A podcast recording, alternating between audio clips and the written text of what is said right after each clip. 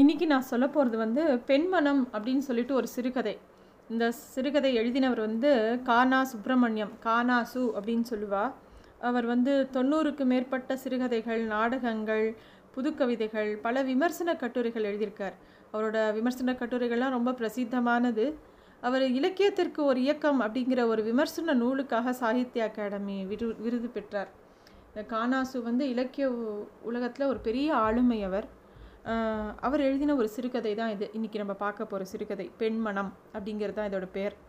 இந்த கதை எப்படி ஆரம்பிக்கிறதுனாக்கா, ஒரு பாட்டியும் பேத்தியும் வீட்டில் ரொம்ப கேஷுவலாக பேசிக்கிறா, அந்த மாதிரி தான் ஆரம்பிக்கிறது. அந்த பாட்டி பேர் வந்து சுந்தா பாட்டி அப்படின்னு பேர்.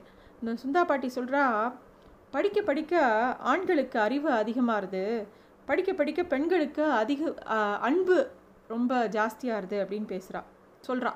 அது சொன்னோடனே பேத்திக்கு வந்து ரொம்ப ஆச்சரியமாக இருக்குது. என்ன பாட்டி என்ன சொல்கிற நீ அப்படின்னோடனே, ஆமாம் பெருமாளோட சிருஷ்டியே அப்படி தான், ஆண்களுக்கு எப்பயுமே அறிவு அதிகரிக்க அதி அதிகரிக்க மனசு அப்படியே வந்து கல்லாகி கொஞ்சம் வைராக்கியம் வந்து வாழ்க்கையிலேருந்து விலகி இருக்கணும்னு நினைக்க ஆரம்பிச்சுடுவா. அதனால தான் நிறையா ஆம்பளை யோகிகளாகவும் ஞானிகளாகவும் அந்த காலத்தில் இருந்திருக்கா. ஆனால் பெண்களோட விஷயத்தில் அப்படி இல்லை அப்படிங்கிறா. இந்த பேத்திக்கு ரொம்ப ஆர்வமாகிடுறது பாட்டி சொல்லவும். பாட்டிக்கிட்ட இன்னும் பேச ஆரம்பிக்கிறா. அப்படி என்ன சொல்ல வர பாட்டி அப்படின்னோடனே, பெண்களோட விஷயமே வேறு, அவளுக்கு வந்து அவள் மனசு வந்து படிக்க படிக்க இன்னும் இலகி போயிடும், அன்பால் இன்னும் ஜாஸ்தி அன்பு ஜாஸ்தி ஆகிடும் அவளுக்கு, இன்னும் எல்லா சுபாகமாகவே பெண்களோட உணர்ச்சி வந்து அன்பு மிகுந்தது, அவளுக்கு அந்த வாஞ்சை அப்படிங்கிற ஒரு விஷயம் இருக்குது இல்லையா, அது பெண்களுக்கு ரொம்ப ஜாஸ்தி. அது படிக்க படிக்க நிறைய விஷயங்கள் தெரிஞ்சுக்க தெரிஞ்சுக்க அவளுக்கு அந்த அன்பு தான் கூடும்.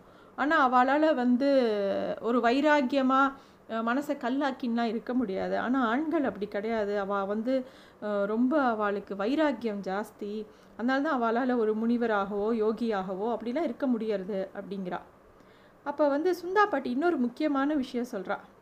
பெண்கள் கல்வி அறிவு இதெல்லாம் வந்து இந்த காலத்தில் படிக்கிற மாதிரி காலேஜில் போய் படிக்கிறது மட்டும் ஒரு கல்வி கிடையாது. காலேஜுக்கு போகிறது, ஸ்கூலுக்கு போகிறது, மார்க் வாங்கிறது, ஒரு லௌகீக படிப்பை மட்டும் நான் சொல்லலை.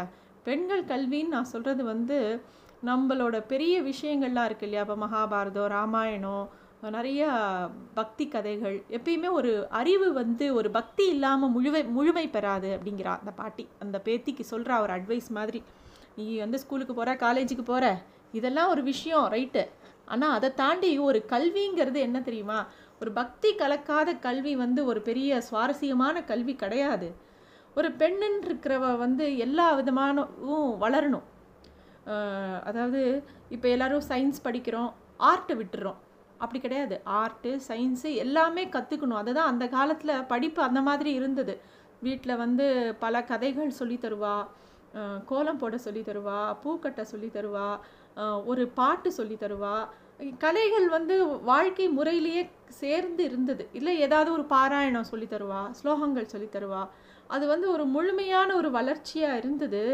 ஆனால் இப்போ அப்படி இல்லை. எல்லாரும் வந்து ஏதோ லௌகீக படிப்பை படிச்சுட்டு மார்க் வாங்கிட்டு ஒரு வேலைக்கு போகணும், காத்தாலேருந்து சாயந்தரம் வரைக்கும் ஒரு ஒரு இயந்திரத்தனமான ஒரு வாழ்க்கையை நோக்கி பெண்களை போகிறா அப்படிங்கிற மாதிரி. அந்த பாட்டி வந்து முக்கியமாக என்னெல்லாம் படிக்கணும்னு சொல்கிறா. நல்ல சரித்திரங்கள் படிக்கணும், புராணங்கள் படிக்கணும், சங்கீதம் கொஞ்சம் வேணும், குரல் நன்னா இல்லாட்டி கூட பரவாயில்ல, ஏதோ ராக பாவங்கள் தெரிஞ்சிருந்தால் போதும். அப்புறம் இந்த பூ தொடுக்கிறது, கோலம் போடுறது, எல்லாத்த விட தெய்வ பக்தி ரொம்ப அவசியம். எல்லாமே அப்போ தான் வந்து அதுதான் பெண்களுக்கு இயல்பாகவே ஒரு அழகு இருக்கும், அதை தாண்டி இதெல்லாம் இன்னும் அழகூட்டும் அப்படின்னு சொல்லி பாட்டி சொல்கிறா. இதெல்லாம் சொல்லும்போது அந்த பாட்டியோட ம மருமகள் வரா. எனக்கு இல்லாத எல்லா குணத்தையும் கரெக்டாக சொல்லிட்டா பற்றியா பாட்டி, பாட்டியோட லட்சியம் மாட்டு பொண்ணை பற்றி பாட்டி பேசின்னு இருக்கா அப்படின்னு அவள் கிண்டல் பண்ணிட்டு போகிறான். ஆனால் சுத்தா பாட்டி அதெல்லாம் காதுலேயே வாங்கிக்கல. பாட்டி சொல்கிறா, உனக்கு ஒரு விஷயம் சொல்கிறேன் கேளு, நம்ம பாத்துக்கு எதிராலத்தில் ஒரு ஒருத்தர் ஒரு குடும்பம் இருந்தது, அவளை பற்றி ஒரு கதை சொல்கிறேன் உனக்கு கேளு அப்படின்னு சொல்லி கதையை ஆரம்பிக்கிறான். ரொம்ப நாளைக்கு முன்னாடி சுப்பா தீக்ஷிதர், சுப்பா தீக்ஷிதர்னு ஒரு பெரியவர் இருந்தார். அவர் வேத சாஸ்திரங்கள் எல்லாம் நல்லா பாராயணம் பண்ணவர், தர்ம சாஸ்திரம் தர்ம நியாயம் எல்லாம் தெரிஞ்சவர் அவர்.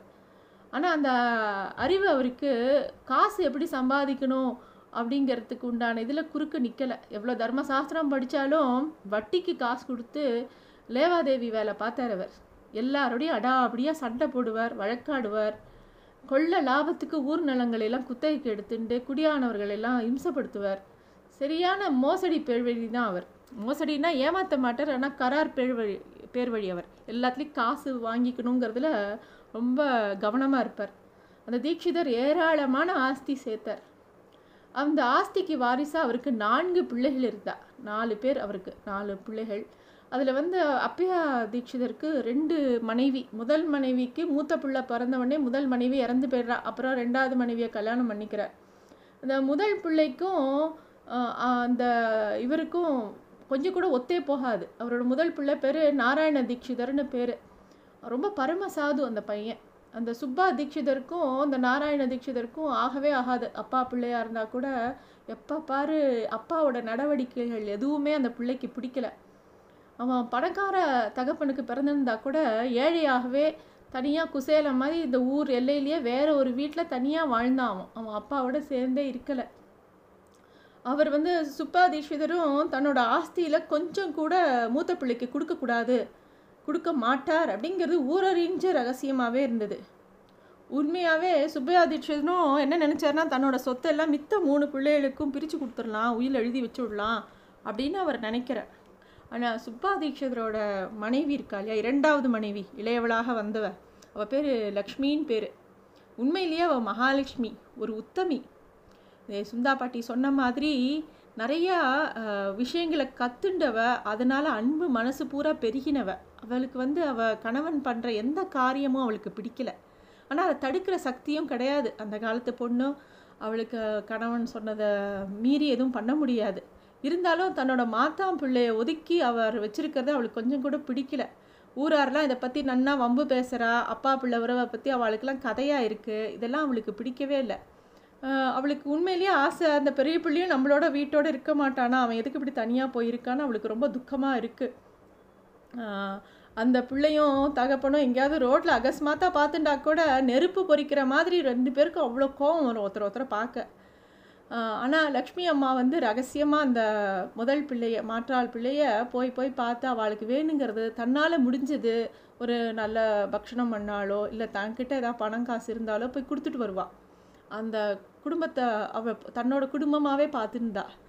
தன்னோட கணவன் உயிரோடு இருக்கிற வரைக்கும் என்னெல்லாம் அக்கிரமம் பண்ணாரோ, அவர் இறந்தப்புறமும் மூத்தாள் பிள்ளைக்கு சொத்து கொடுக்க மாட்டேன்னு சொல்கிறாரே, அதை வந்து அவளால் பொறுத்துக்கவே முடியல அந்த லக்ஷ்மி அம்மாளுக்கு.